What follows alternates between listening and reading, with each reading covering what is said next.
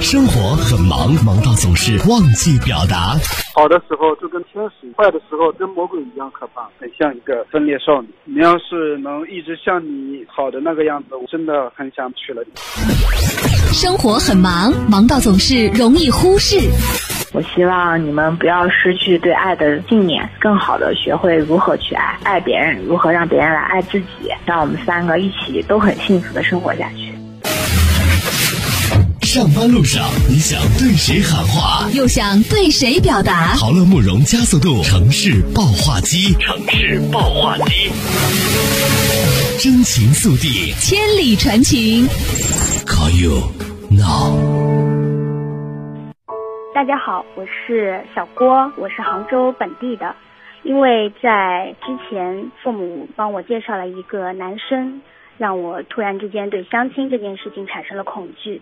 因为相亲的这个男生，从父母口中得知他是一个非常优秀的银行理财的经理，看过他的照片，也觉得他非常的帅气，非常阳光，就在微信上面进行了聊天。在聊天过程中，也体现出来他是一个性格非常开朗的人，所以我们就约定要出去看电影。可是看电影的过程呢，并不是那么顺利。因为我下班时间是在五点半的时候，他跟我说必须要去离我单位比较远的一个地方，开车需要半个小时才能到达的电影院，包括离他的单位也非常的远。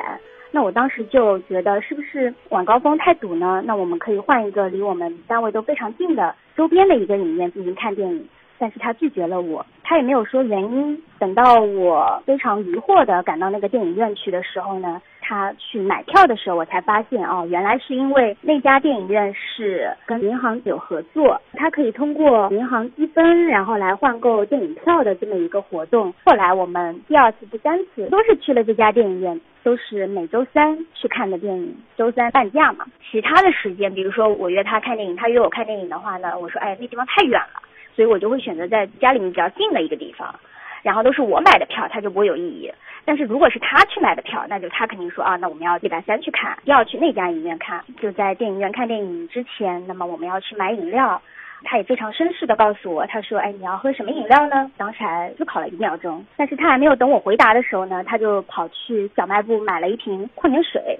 他告诉我，女孩子嘛，就不需要再考虑一些饮料啊什么的。之后呢，我们看完电影回去，我说那你的车呢？然后他就告诉我，他的车停在很远的一个地方。他刚才也是慢慢慢慢走过来的，后来才发现，原来他停的那个地方是一个免费的停车场。他也是为了省那个停车费，所以才啊一直走路走了一个小时才走到了那个电影院。然后除了他跟我之间看电影之外呢，我们有时候还会抽空去吃饭。那我就会问他呀，我说那我们今天去哪边吃呢？需不需要提前订位子啊什么的？然后他呢都会淡淡的来一句随便你订吧。那我当时就想，哎，男孩子可能考虑的东西没有女孩子那么多嘛，我选的价格也不会特别高，可能就一两百块钱人均的这个样子的馆子。我问他行不行，他就说嗯可能有点远吧，要不就是说哎可能这个店吧嗯没去吃过，味道不知道怎么样，怕踩雷。所以呢我们就在再三纠结之下。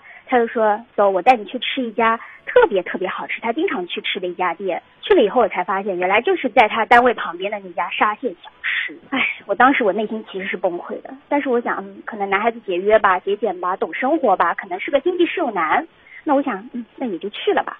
那去了以后，我发现他跟那边的老板都特别的熟，他的那些菜单他都不需要仔细的看，他就可以告诉我，嗯，你就吃一个什么什么什么，他就全部给你点好了。”渐渐的发现，他就习惯了，一周啊，或者是一个月下来，每次都是去这样的店，而且跟我之间也没有过多的交流。他觉得你已经默认了，你能够接受这个沙县，请我吃了一个月的沙县。那个时候呢，我其实也跟他提出过自己的一些想法，为什么不能够去别的一些地方吃饭呢？为什么一直都要在这边吃啊什么的？他就显得有点不太耐烦。他说：“你们女孩子吧。”就是不要一天到晚脑子里面就是想要吃山珍海味啊，什么网红餐厅呀，打卡这个打卡那个的。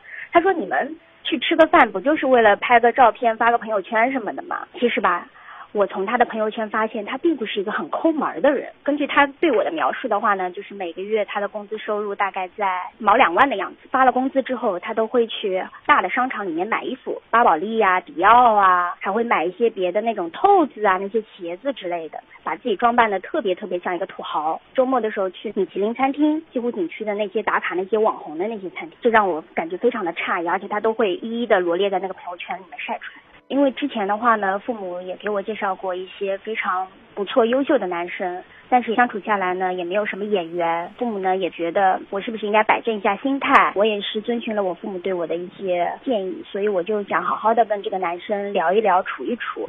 但是发现下来啊，确实不是像我原来对爱情的那种幻想。一系列的接触下来呢，我觉得这个男生特别的奇葩。我也在这里呢，想要跟广大的听众朋友，特别是像我这样二十八九岁的女性来喊个话。我觉得，像我们现在的父母，他肯定是特别紧张我们未来的另一半，也希望我们能够快点嫁出去。但是呢，也要在介绍的过程当中，事先先了解一下这个男生是一个怎么样的一个人，不要非常盲目的给我们做介绍。我现在的内心是非常的焦灼，而且对爱情产生了各种怀疑，我都不太相信爱情了。是我自己对男生有成见呢，还是原本就是这样？只不过刚好吹着南风，突然想去海边走走，回味一个人的自由。只是和朋友聊